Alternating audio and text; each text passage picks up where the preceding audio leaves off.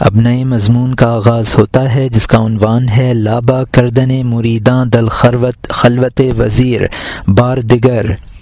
یعنی وزیر کی خلوت کے متعلق مریدوں کا دوبارہ خوشامد کرنا۔ سب نے کہا، اے وزیر، انکار نہیں ہے۔ ہماری بات غیروں کی سی بات نہیں ہے۔ تیری جدائی سے آنکھوں کے آنسو بہ رہے ہیں۔ جان سے آہ آہ نکل رہی ہے۔ بچہ دایا سے نہیں لڑتا لیکن وہ روتا ہے اگرچہ اچھا برا نہیں جانتا ہے۔ ہم سارنگی کی طرح ہیں اور تو مضراب مارتا ہے۔ رونا ہمارا نہیں ہے، تو روتا ہے۔ ہم بانسری کی طرح ہیں اور ہم میں تجھ آواز تجھ سے ہے۔ ہم پہاڑ کی طرح ہیں اور ہم میں کونج تجھ سے ہے۔ ہار جیت میں ہم شطرنج کی طرح ہیں۔ اے خوش صفات، ہماری ہار جیت تیری طرف سے ہے۔ اے وہ کہ تو ہماری جان کی جان ہے، ہم کیا ہوتے ہیں؟ تیرے ہوتے ہوئے درمیان میں ہم کون ہوتے ہیں؟ ہم اور ہماری ہستیاں معدوم ہیں۔ تو فانی نما وجود مطلق ہے۔ یہاں مترجم نے حاشیے میں لکھا ہے کہ بچہ اپنی اندرونی تکلیف سے روتا ہے، ماں کو ستانا مقصود نہیں ہوتا، اس لیے ہم جو کچھ کہہ رہے ہیں اس سے مقصد آپ کو ستانا نہیں ہے۔ یہاں سے مولانا کا اپنا بیان شروع ہو گیا ہے، اس کا تعلق وزیر کے مریدوں سے نہیں ہے۔ تیرے وجود کے بالمقابل ہمارا وجود معدوم ہے۔ فانی نما کا مطلب ہے یعنی ممکن کا وجود حقیقت میں کچھ نہیں۔ صرف نظر آتا ہے، لہٰذا وہ ہستی نما عدم ہے اور واجب کا وجود حقیقی ہے جو نظر نہیں آتا۔ لہٰذا وہ وجود مطلق فانی نما ہے۔ اور یہاں حاشیہ ختم ہوتا ہے۔ ہم سب شیر ہیں، لیکن جھنڈے کے شیر، جس کا مسلسل حملہ ہوا کی وجہ سے ہوتا ہے۔ ان کا حملہ نظروں میں ظاہر ہے اور ہوا نظر سے غائب ہے۔ وہ ذات جو کہ نظروں سے غائب ہے، کبھی دل سے گم نہ ہو۔ ہماری ہوا اور ہمارا وجود تیری عطا سے ہے۔ ہم سب کی ہستی تیری ایجاد سے ہے۔ تو نے معدوم کو وجود کی لذت چکھائی۔ تو نے معدوم کو اپنا عاشق بنایا تھا۔ اپنے انعام کی لذت کو واپس نہ لے۔ شراب کی نقل اور اپنے جام کو واپس نہ لے۔ اور اگر تو لے لے کون ہے جو جستجو کر سکے؟ نقش نقاش کے ساتھ کیا زور آزمائی کرے؟ ہمیں نہ دیکھ، ہم پر نظر نہ کر، اپنے اکرام اور سخاوت کو دیکھ۔ نہ ہم تھے، نہ ہمارا تقاضا تھا۔ تیری مہربانی ہماری ان کہی سنتی تھی۔ نقش نقاش اور قلم کے سامنے ہوتا ہے آجز اور مجبور جس طرح بچہ پیٹ میں۔ قدرت کے سامنے عالم کی تمام مخلوقات عاجز ہیں۔ جس طرح سوئی کے سامنے کڑھائی کا کپڑا، کبھی شیطان کا، کبھی آدم کا نقش بناتا ہے۔ کبھی خوشی کا اور کبھی غم کا نقش کھینچتا ہے۔ کوئی ہاتھ نہیں جو روکنے کو ہاتھ ہلائے۔ گویائی نہیں جو نفع اور نقصان پر دم مارے، تو قرآن سے اس شعر کی تفسیر پڑھ لے۔ اللہ نے فرمایا تو نے نہیں پھینکا جب تو نے پھینکا، ما رمیت اذ رمیت یہاں مترجم نے حاشے میں لکھا ہے، جھنڈا ہوا سے ہلتا ہے تو معلوم ہوتا ہے کہ یہ شعر حملہ آور ہے۔ ہم معدوم تھے تو نے وجود کا مزہ چکھایا۔ ازل میں ہم سے عہد الست لے کر ہم کو شیدا بنا دیا۔ نقل سے مراد وہ میوہ یا نمکین وغیرہ جو شراب کے ساتھ کھایا جاتا ہے۔ ممکنات واجب کا نقش و نگار ہیں۔ ہمارا وجود بھی نعمت ہے جو بلا مانگے ملی اور ہمیں اشرف المخلوقات بنایا۔ اگر خدا اپنی نعمتیں ہم سے چھین لے، تو ہم کیا کر سکتے ہیں؟ وہ کپڑا جس پر نقاش بیل بوٹے کاٹتا ہے۔ ماں رمیتا از رمیت کی تفسیر یہ ہے کہ غزوہ بدر میں حضور صلی اللہ علیہ وسلم نے ایک مٹھی کنکریاں کفار کی طرف پھینکیں، جن سے وہ بدہواس ہو کر شکست کھا گئے۔ اور یہاں حاشیہ ختم ہوتا ہے۔ اگر ہم تیر چلائیں تو وہ ہماری وجہ سے کب ہے؟ ہم تو کمان ہیں ورنہ تیر چلانے والا خدا ہے۔ یہ جبر نہیں ہے، یہ جباری کے معنی ہیں۔ جباری کا ذکر انسان کا عجز ظاہر کرنے کے لیے ہے۔ ہمارا عجز استرار کی دلیل ہے۔ ہماری شرمندگی اختیار کی دلیل ہے۔ اگر اختیار نہ ہوتا تو یہ شرم کیا ہے؟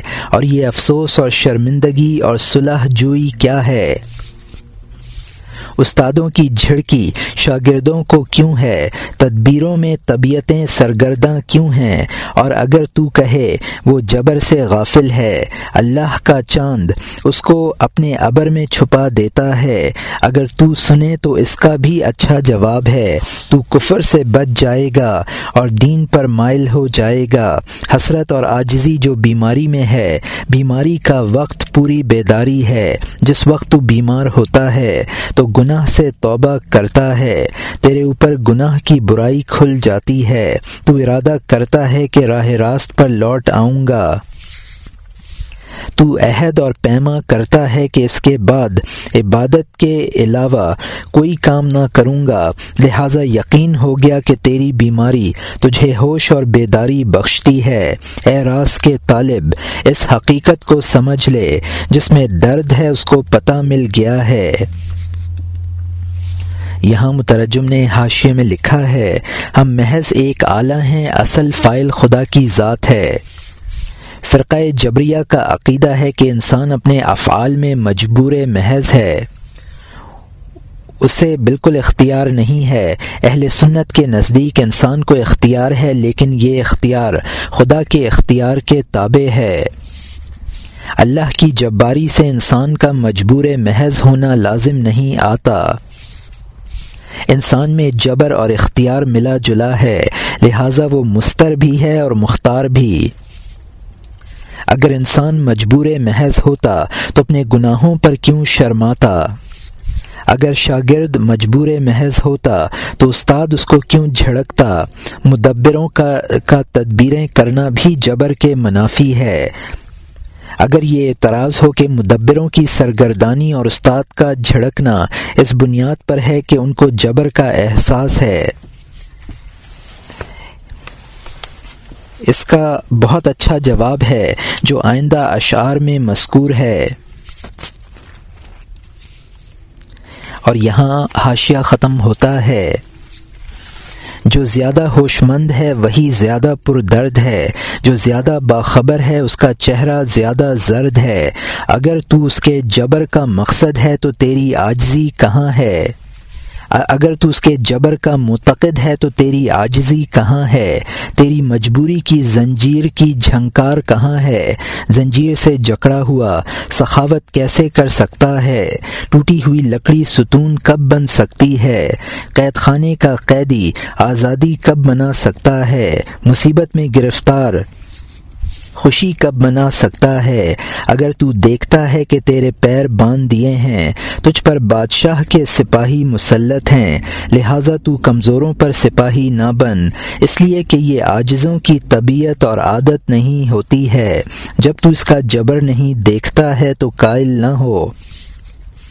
اور اگر تو دیکھتا ہے، تو دیکھنے کی دلیل کہاں ہے؟ جس کام میں تیرا میلان ہوتا ہے، اس میں تو اپنی قدرت کو کھلا دیکھتا ہے۔ جس کام میں تیری خواہش اور میلان نہیں ہے، اس میں تو جبری بنتا ہے کہ یہ خدا کی جانب سے ہے۔ انبیاء دنیا کے کام میں جبری ہیں، کافر آخرت کے کام میں جبری ہیں۔ انبیاء کے لیے آخرت کے کام اختیاری ہیں، کافروں کے لیے دنیا کے کام اختیاری ہیں، کیونکہ ہر پرندہ اپنی جنس کی طرف پیچھے پیچھے جاتا ہے اور جان آگے آگے۔ کافر چونکہ سجین جنس کے ہیں، دنیا کے قید خانے کے قوانین خوب سمجھتے ہیں۔ یہاں مترجم نے حاشیے میں لکھا ہے کہ چہرے کی زردی خوف کی علامت ہے۔ اگر اللہ کی طرف سے جبر ہو تو انسان کو ہر کام سے عاجز ہونا چاہیے۔ حالانکہ ایسا نہیں ہے اور کہیں تو جبر کی آواز ہونی چاہیے۔ مجبور دوسروں پر جبر نہیں کر سکتا اور انسان دوسروں پر جبر و ظلم کرتا ہے۔ یہ انسان کی عادت ہے کہ حسب منشا کاموں میں اپنا اختیار سمجھتا ہے اور جو کام نہ کرنا چاہیے، اس میں اپنے آپ کو مجبور ظاہر کرتا ہے۔ دنیاوی کاموں میں ترک اسباب کرتے ہیں اور کافر آخرت کے کاموں میں۔ انبیاء دنیاوی کاموں میں ترک اسباب کرتے ہیں اور کافر آخرت کے کاموں میں۔ انبیاء آخرت کے کاموں کو اختیاری سمجھتے ہیں اور کافر دنیا کے کاموں کو۔ پرند اس قدر خوشی سے جاتا ہے کہ خود تو پیچھے ہو جاتا ہے اور اس کی جان اس سے بھی آگے ہوتی ہے۔ سجین وہ جگہ ہے جہاں کفار کے نام محفوظ ہیں، جہنم کی ایک وادی کا بھی نام ہے اور یہاں حاشیہ ختم ہوتا ہے۔ انبیاء چونکہ الین کی جنس کے تھے، اس لیے وہ دل و جان سے الین کی طرف متوجہ ہوئے۔ اے خدا، تو جان کو وہ مقام دکھا دے جہاں بلا حرفوں کے کلام بنتا ہے۔ اس بات کی تو کوئی انتہا نہیں ہے، لیکن ہم پھر اس باقی قصے کو سناتے ہیں۔ یہاں مترجم نے حاشیے میں لکھا ہے کہ الین نیکیوں کا رجسٹر جنت کا ایک مقام ہے۔ روح کو وہ مقام عنایت فرما دے جہاں بلا قال و قیل مکاشفے سے مسائل حل ہو جاتے ہیں۔ حضرت عیسیٰ علیہ السلام چوتھے آسمان پر زندہ و سلامت ہیں اور یہاں حاشیہ ختم ہوتا ہے۔ اب نئے مضمون کا آغاز ہوتا ہے جس کا عنوان ہے نومید کردن وزیر مریداں را در نقض خلوت یعنی وزیر کا مریدوں کو تنہائی چھوڑنے سے نا امید کرنا۔ اس وزیر نے اندر سے آواز دی، اے مریدو، میری جانب سے یہ معلوم رہے کہ مجھے حضرت عیسیٰ علیہ السلام نے ایسا پیغام دیا ہے کہ تمام دوستوں اور اپنوں سے اکیلے رہو، گوشہ نشین بن اکیلا بیٹھ، اپنے وجود سے بھی تنہائی اختیار کر. اس کے بعد بات چیت کا حکم نہیں ہے۔ اس کے بعد بات چیت سے میرا کوئی واسطہ نہیں ہے۔ اے دوستو، رخصت، میں مردہ ہوں۔ سامان چوتھے آسمان پر لے جا چکا ہوں تاکہ میں آگ کے کرے کے نیچے ایندھن کی طرح مشقت اور محنت میں نہ جلوں۔ اس کے بعد حضرت عیسیٰ علیہ السلام کے پہلو میں بیٹھوں گا۔ چوتھے آسمان کی بلندی پر۔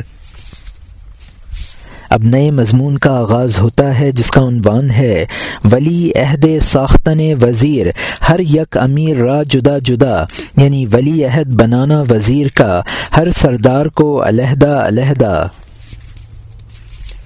تب ان امیروں کو بلایا اور ایک ایک کر کے تنہائی میں ہر ایک سے بات کی، ہر ایک سے کہا کہ عیسوی دین میں اللہ کا نائب اور میرا خلیفہ تو ہی ہے اور دوسرے امیر تیرے تابع ہیں۔ حضرت عیسیٰ علیہ السلام نے سب کو تیرا پیرو بنا دیا ہے۔ جو امیر سرکشی کرے، اس کو گرفتار کر لے یا مار ڈال یا اس کو اپنا قیدی بنا لے۔ لیکن جب تک میں زندہ ہوں، یہ بات نہ کہنا، جب تک میں مر نہ جاؤں، اس سرداری کی کوشش نہ کرنا، جب تک میں نہ مروں، یہ ظاہر نہ کرنا، بادشاہی اور غلبہ کا دعویٰ نہ کرنا۔ اب یہ دفتر اور حضرت مسیح علیہ السلام کے احکام ایک ایک کر کے صاف طور پر قوم کے سامنے پڑھ دے۔ ہر امیر سے علیحدہ علیحدہ ایسا ہی کہا کہ خدا کے دین میں تیرے سوا کوئی نائب نہیں ہے۔ ہر ایک کو اس نے ایک ایک کر کے معزز بنایا۔ جو اس سے کہا، اس سے بھی کہا۔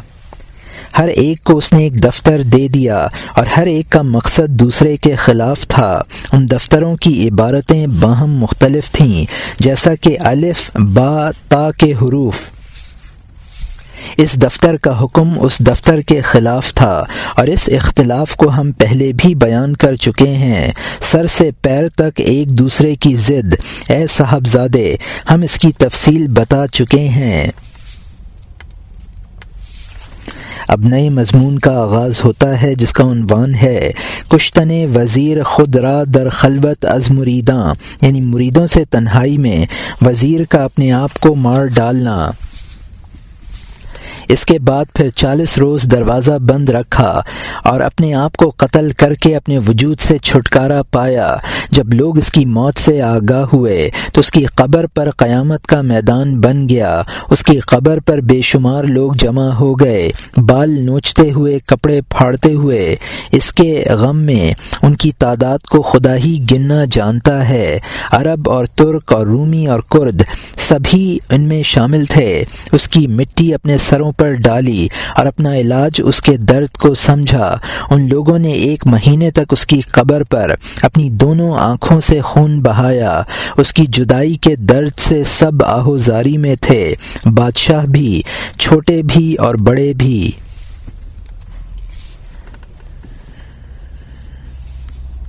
اب نئے مضمون کا آغاز ہوتا ہے جس کا عنوان ہے، طلب کردن امت عیسیٰ علیہ السلام کہ ولی عہد از شما کے دامست۔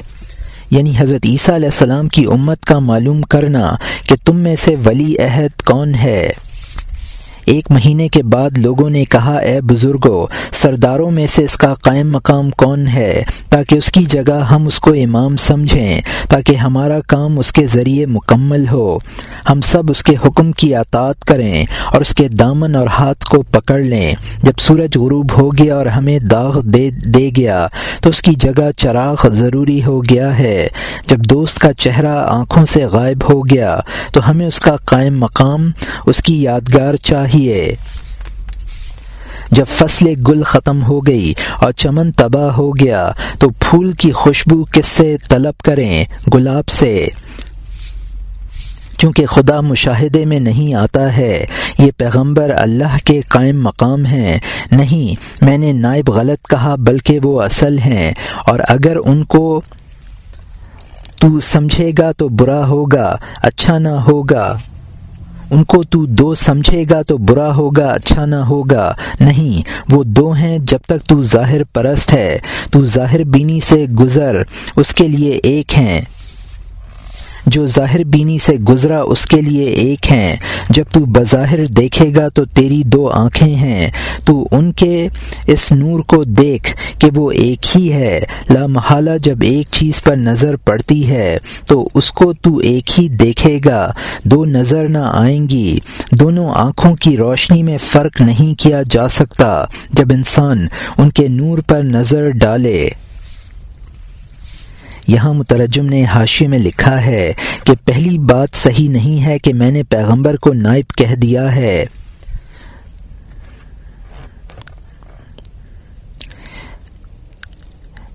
جو ظاہر بینی سے نکلا یعنی آنکھیں دو ہیں، لیکن ان کی روشنی میں وحدت ہے۔ دونوں آنکھیں جب کسی چیز کو دیکھتی ہیں تو وہ ایک نظر آتی ہے۔ دس چراغ بظاہر دس ہیں، لیکن سب کی روشنی میں وحدت ہے۔ اور یہاں حاشیہ ختم ہوتا ہے۔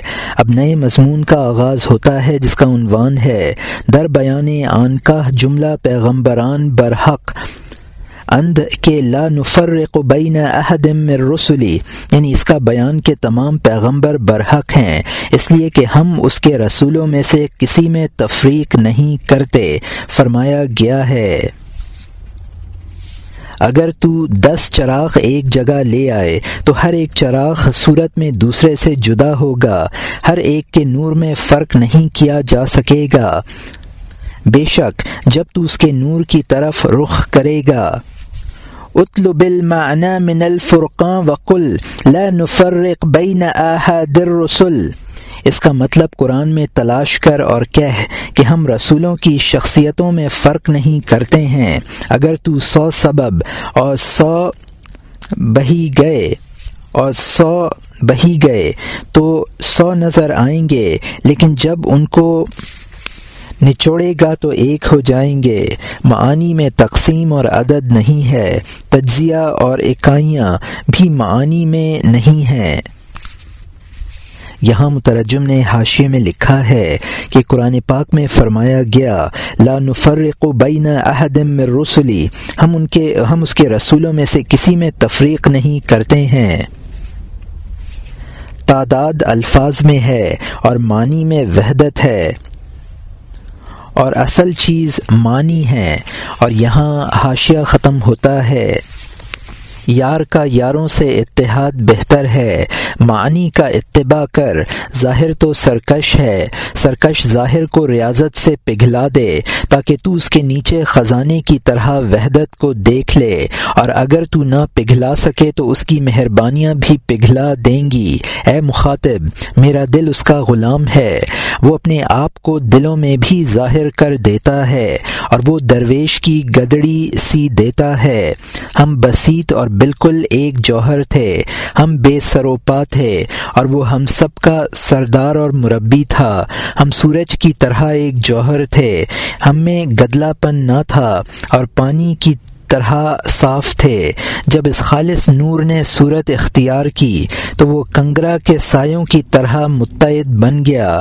گوپھن کے ذریعے کنگرا کو ڈھا دو تاکہ اس فریق سے فرق مٹ جائے۔ یہاں مترجم نے حاشیے میں لکھا ہے کہ ظاہر پرستی محنت و ریاضت کے ذریعے ختم کر دے تو وحدت نظر آنے لگے گی۔ اگر تیری ریاضت بھی کام نہ کرے گی تو اللہ کی مہربانیاں اس منزل پر پہنچا دیں گی۔ قلب مومن مظہر ذات خدا بندی ہے، اپنے جمال سے درویش کے ٹوٹے دل کو جوڑ دیتا ہے۔ عالم ارواح میں سب ایک بسیط جوہر تھے اعضا بھی نہ تھے۔ جب اس خالص نور کا مظہر کائنات سے بنی، تو اس میں تعدد پیدا ہو گیا، جیسا کہ سورج کے کی کی بسینہ روشنی مختلف کنگروں پر پڑھ کر تعدد کو قبول کر لیتی ہے۔ سورج سورج کی بسیط روشنی مختلف کنگروں پر پڑھ کر تعدد کو قبول کر لیتی ہے۔ ریاضت کے ذریعے مختلف مظاہر سے قطع نظر کر لینے کی طاقت پیدا کرو تاکہ یہ تعدد اور فرق مٹ جائے اور یہاں حاشیہ ختم ہوتا ہے۔ اب نئے مضمون کا آغاز ہوتا ہے جس کا عنوان ہے، در بیان آنکاہ انبیاء علیہ السلام گفتند، کل مناس علی قدر عقولہم، زیرا کے اونچا ندانند، انکار کنند و ایشاں رازیاں دارد، قال علیہ السلام عمرنا ان ننزل ننزل الناس منازلہم۔ یعنی اس بیان میں کہ انبیاء علیہ السلام نے کہا ہے، لوگوں سے ان کی عقلوں کے مطابق بات کرو اس لیے کہ جس کو وہ نہ سمجھیں گے، انکار کر دیں گے اور ان کا نقصان ہوگا۔ آ، حضور علیہ السلاۃ وسلام نے ارشاد فرمایا، ہمیں حکم دیا گیا ہے کہ لوگوں کو ان کے مرتبوں پر رکھیں۔ اس راز کی تفصیل میں زور و شور سے بیان کرنا، لیکن میں ڈرتا ہوں کہ کہیں کوئی دل لغزش نہ کھائے۔ نقطے تیز تلوار کی طرح تیز ہیں۔ اگر تیرے پاس ڈھال نہیں ہے، واپس بھاگ جا۔ اس تیز تلوار کے سامنے سپر کے بغیر متا۔ اس لیے کہ تلوار کاٹنے سے نہیں شرماتی۔ اسی وجہ سے میں نے تلوار غلاف میں کر لی ہے، تاکہ کوئی الٹا پڑھنے والا الٹا نہ پڑھے۔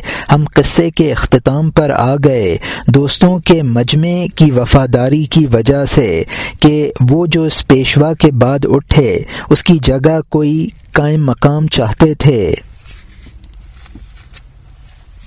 اب نئے مضمون کا آغاز ہوتا ہے جس کا عنوان ہے، منازعت کردن عمرہ با یک دیگر کے سرداروں کا ایک دوسرے سے جھگڑا کرنا۔ ان سرداروں میں سے ایک سردار آگے بڑھا اور اس وفا اندیش قوم کے سامنے گیا، بولا، اب اس مرد کا میں قائم مقام ہوں اور زمانے میں حضرت عیسیٰ علیہ السلام کا نائب ہوں۔ اب یہ دفتر میری دلیل ہے کہ یہ قائم مقامی اس کے بعد میری ملکیت ہے۔ دوسرا سردار اپنی جگہ سے آیا اور قائم مقامی میں اس کا بھی یہی دعویٰ تھا۔ اس نے بھی بغل میں سے دفتر دکھایا۔ یہاں تک کہ دونوں کو غصہ اور ضد آ گئی۔ دوسرے سرداروں نے بھی صف بستہ ہو کر تیز تلواریں سونت لیں۔ ہر ایک کے ہاتھ میں تلوار اور دفتر تھا اور یہ سب مست ہاتھیوں کی طرح باہم گتھ گئے۔ ہر امیر کے پاس ان گنت لشکر تھا اور انہوں نے تلواریں نیام سے نکال لیں۔ لاکھوں عیسائی مارے گئے۔ یہاں تک کہ ان کے کٹے ہوئے سروں سے پشتہ بن گیا۔ دائیں بائیں سے سیلاب کی طرح خون بہ نکلا۔ پہاڑ در پہاڑ، ہوا میں غبار اڑا۔ کفوں کے بیج جو اس نے بوئے تھے، وہ ان کے لیے آفت سر بن گئے۔ وہ اخروٹ ٹوٹے اور جن میں گری تھی۔ مرنے کے بعد وہ ایک پاکیزہ عمدہ روح رکھتا تھا۔ مارنا اور مرنا جو جسم سے متعلق ہے، انار اور اخروٹ توڑنے کی طرح ہے۔ جو میٹھا ہے وہ قیمتی بنا، اور جو گلا سڑا ہے وہ آواز کے علاوہ کچھ نہیں ہے۔ جو گری سے بھرا ہے، مشک کی طرح پاک ہے۔ جو گلا سڑا ہے وہ سوائے خاک کے کچھ نہیں ہے۔ جو پر حقیقت ہے وہ اچھا ہو جاتا ہے اور جو بے حقیقت ہے وہ خود رسوا ہو جاتا ہے۔ اے صورت کے پجاری، جا مانی کی کوشش کر۔ اس لیے کہ معنی ظاہر کے جسم کے لیے پر ہیں۔ اہل باطن کا ہم نشین بن تاکہ انعام بھی پائے اور مرد بھی بنے۔ اس بدن میں بے معنی جان یقیناً غلاف میں لکڑی کی تلوار کی طرح ہے۔ جب تک وہ غلاف میں ہو قیمتی ہے، جب باہر نکلی جلانے کی چیز ہے۔ میدان جنگ میں لکڑی کی تلوار نہ لے جا، پہلے دیکھ لے تاکہ کام خراب نہ ہو۔ یہاں مترجم نے حاشیے میں لکھا ہے کہ خراب اخروٹ میں ٹوٹنے کی آواز کے سوا کچھ نہیں ہوتا۔ حقیقت معنی کا مطلب یہاں ہے حقیقت یعنی باطنی خوبیاں۔ جسم کی پرواز باطنی خوبیوں کے ذریعے ہوتی ہے۔ اہل معنی کا مطلب ہے اولیاء اللہ۔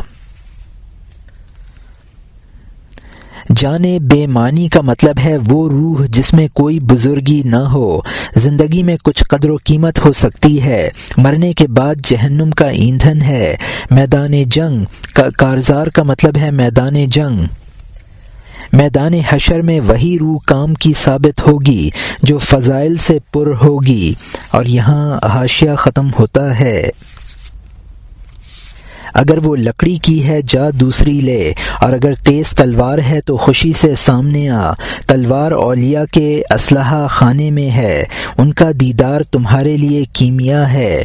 تمام سمجھداروں نے یہی کہا ہے کہ عقل مند دونوں جہان کے لیے رحمت ہے۔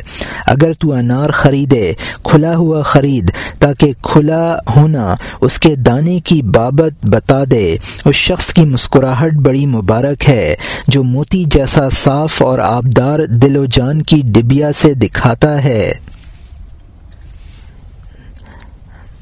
آبدار دل جان کی ڈبیا سے دکھاتا ہے۔ منحوس ہنسی اس گلے لالا کی تھی جس کے منہ سے اس کے دل کی سیاہی ظاہر ہو گئی۔ مسکراتا انار باغ کو مسکراتا بنا دیتا ہے۔ مردوں کی صحبت تجھے مردوں میں سے بنا دے گی۔ یک زمانے صحبت با اولیا، بہتر ست سالہ طاعت بے ریا۔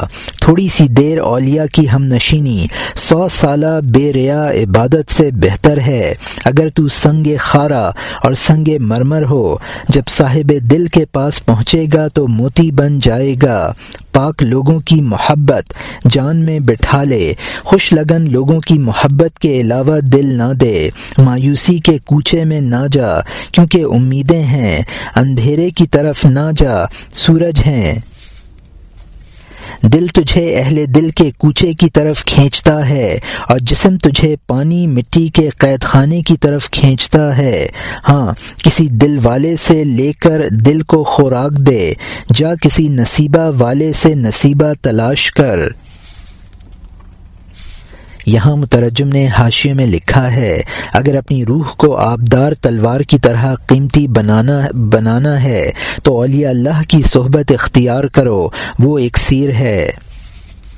شیخ طریقت اس کو بناؤ جس میں آثار نبوت نمایاں ہوں اور اس کا دل موتی کی طرح مصفہ ہو۔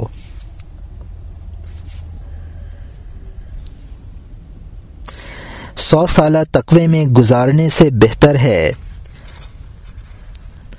دوسرا مصرع بہتر ست سال بودن در تقا ہے، جس کا ترجمہ ہے سو سال تقوی میں گزارنے سے بہتر ہے۔ انسان کو اولیاء اللہ کی محبت کا شیدائی ہونا چاہیے۔ شیخ کامل کے وجود سے انسان کو مایوس نہ ہونا چاہیے۔ انسان کی طبیعت کے مختلف تقاضے ہیں۔ اور یہاں حاشیہ ختم ہوتا ہے۔ کسی دولت والے کا دامن تھام لے، تاکہ اس کی بزرگی سے تو بلندی پالے نیک کی صحبت تجھے نیک بنائے گی، بدبخت کی صحبت تجھے بدبخت بنائے گی۔ اب نئے مضمون کا آغاز ہوتا ہے، جس کا عنوان ہے، نعت تعظیم مصطفیٰ صلی اللہ علیہ وسلم کے در انجیل بود یعنی حضور صلی اللہ علیہ وسلم کی تعظیم کی تعریف جو انجیل میں تھی۔ مصطفیٰ صلی اللہ علیہ وسلم کا نام انجیل میں تھا، جو پیغمبروں کے سردار اور صفا کے سمندر ہیں۔ ان کا حلیہ اور شکل کا ذکر تھا، ان کے جہاد اور روزے اور کھانے کا ذکر تھا۔ عیسائیوں کی ایک جماعت ثواب کے لیے جب اس نام اور خطاب پر پہنچتے۔ اس متبرک نام کو بوسا دیتے، اس پاک تعریف پر منہ رکھ دیتے، اس قصے میں جس گروہ کا میں نے ذکر کیا ہے، وہ خوف و خطر سے بے خوف تھا، سرداروں اور وزیر کے شر سے مطمئن، اور احمد صلی اللہ علیہ وسلم کے نام کی پناہ میں پناہ گزی تھا۔ ان کی نسل بھی زیادہ ہو گئی اور احمد صلی اللہ علیہ وسلم کا نور ساتھی اور مددگار بن گیا۔ لیکن عیسائیوں کا دوسرا گروہ احمد صلی اللہ علیہ وسلم کے نام کی بے حرمتی کرتا تھا۔ وہ فتنوں کی وجہ سے ذلیل و خوار ہو گئے۔ بدرائے اور بدکار وزیر کے وہ فریق ذلیل اور خوار ہو گیا۔ اپنے سے بھی محروم ہوا اور مذہب کے آداب سے بھی۔ ان کا مذہب اور ان کا قانون بھی تہو بالا ہو گیا۔ کچھ بیان دفتروں کی وجہ سے۔ احمد صلی اللہ علیہ وسلم کا نام، جس میں احمد صلی اللہ علیہ وسلم کا نام جب اس طرح مدد کرتا ہے، تو اس کا نور کس قدر مدد کر سکتا ہے؟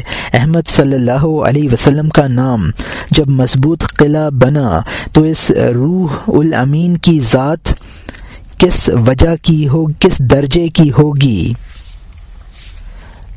اب نئے مضمون کا آغاز ہوتا ہے، جس کا عنوان ہے، حکایت بادشاہ جہود، دیگر کے در ہلاک دین عیسیٰ، اجہدی کرد۔ دین عیسیٰ جہدمی کرد۔ یعنی ایک دوسرے یہودی بادشاہ کی حکایت، جو حضرت عیسیٰ علیہ السلام کے دین کی تباہی کی کوشش کرتا تھا۔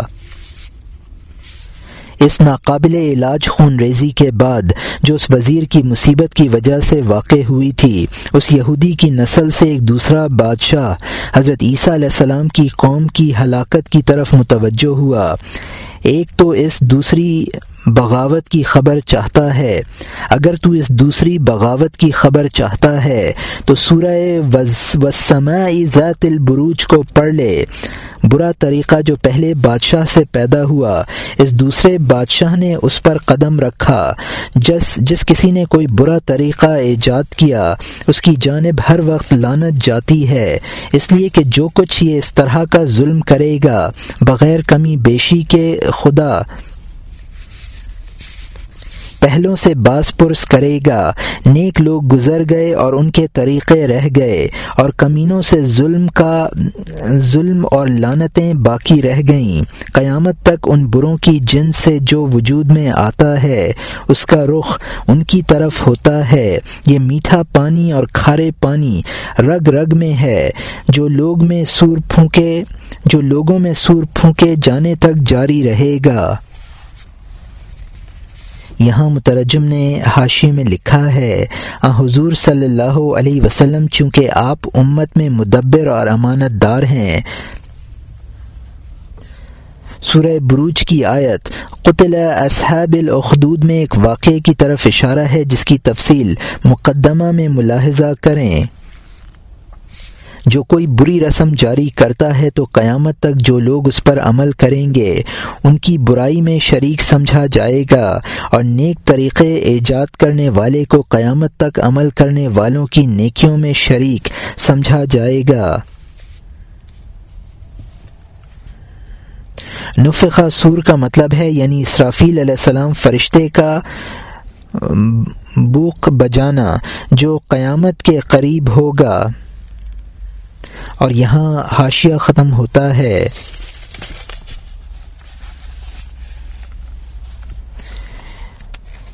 نیکوں کا ورثہ میٹھا پانی ہے، جو اورتھنل کتاب کی میراث ہے۔ اگر تو غور کرے تو طالبوں کی نیاز مندی پیغمبری جوہر کے شعلے ہیں۔ شعلے جو ابر کے ساتھ گردش کرتے ہیں۔ انوار اس جانب جاتے ہیں جہاں وہ ہوتے ہیں۔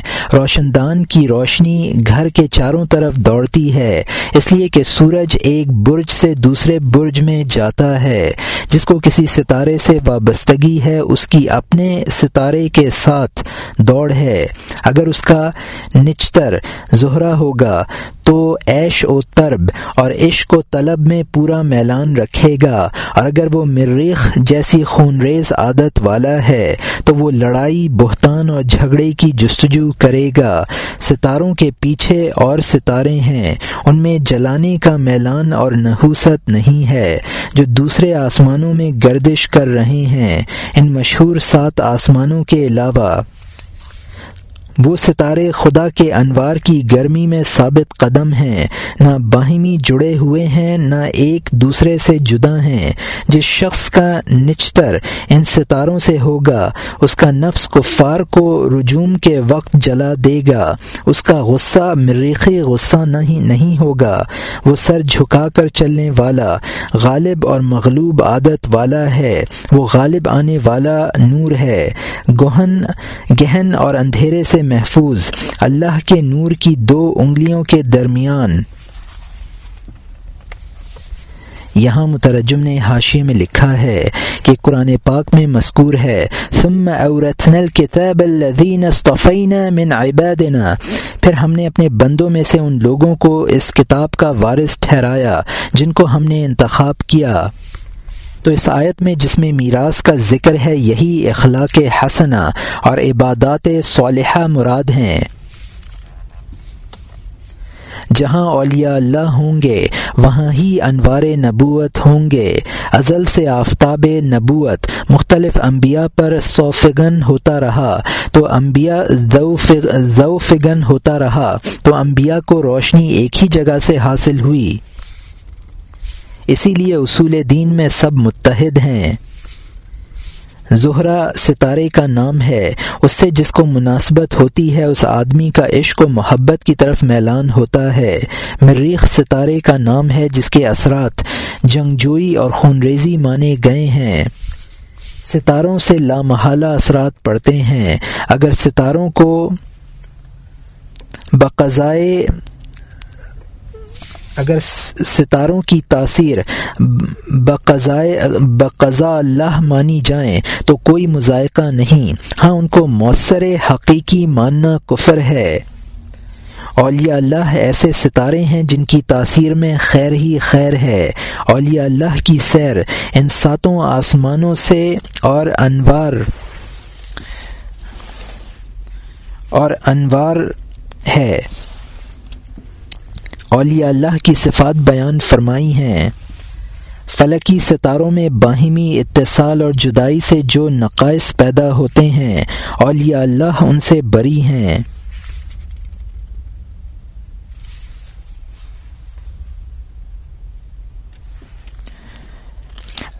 رجوم، رجم کی جمع ہے، وہ چیز جو پھینک کر ماری جائے۔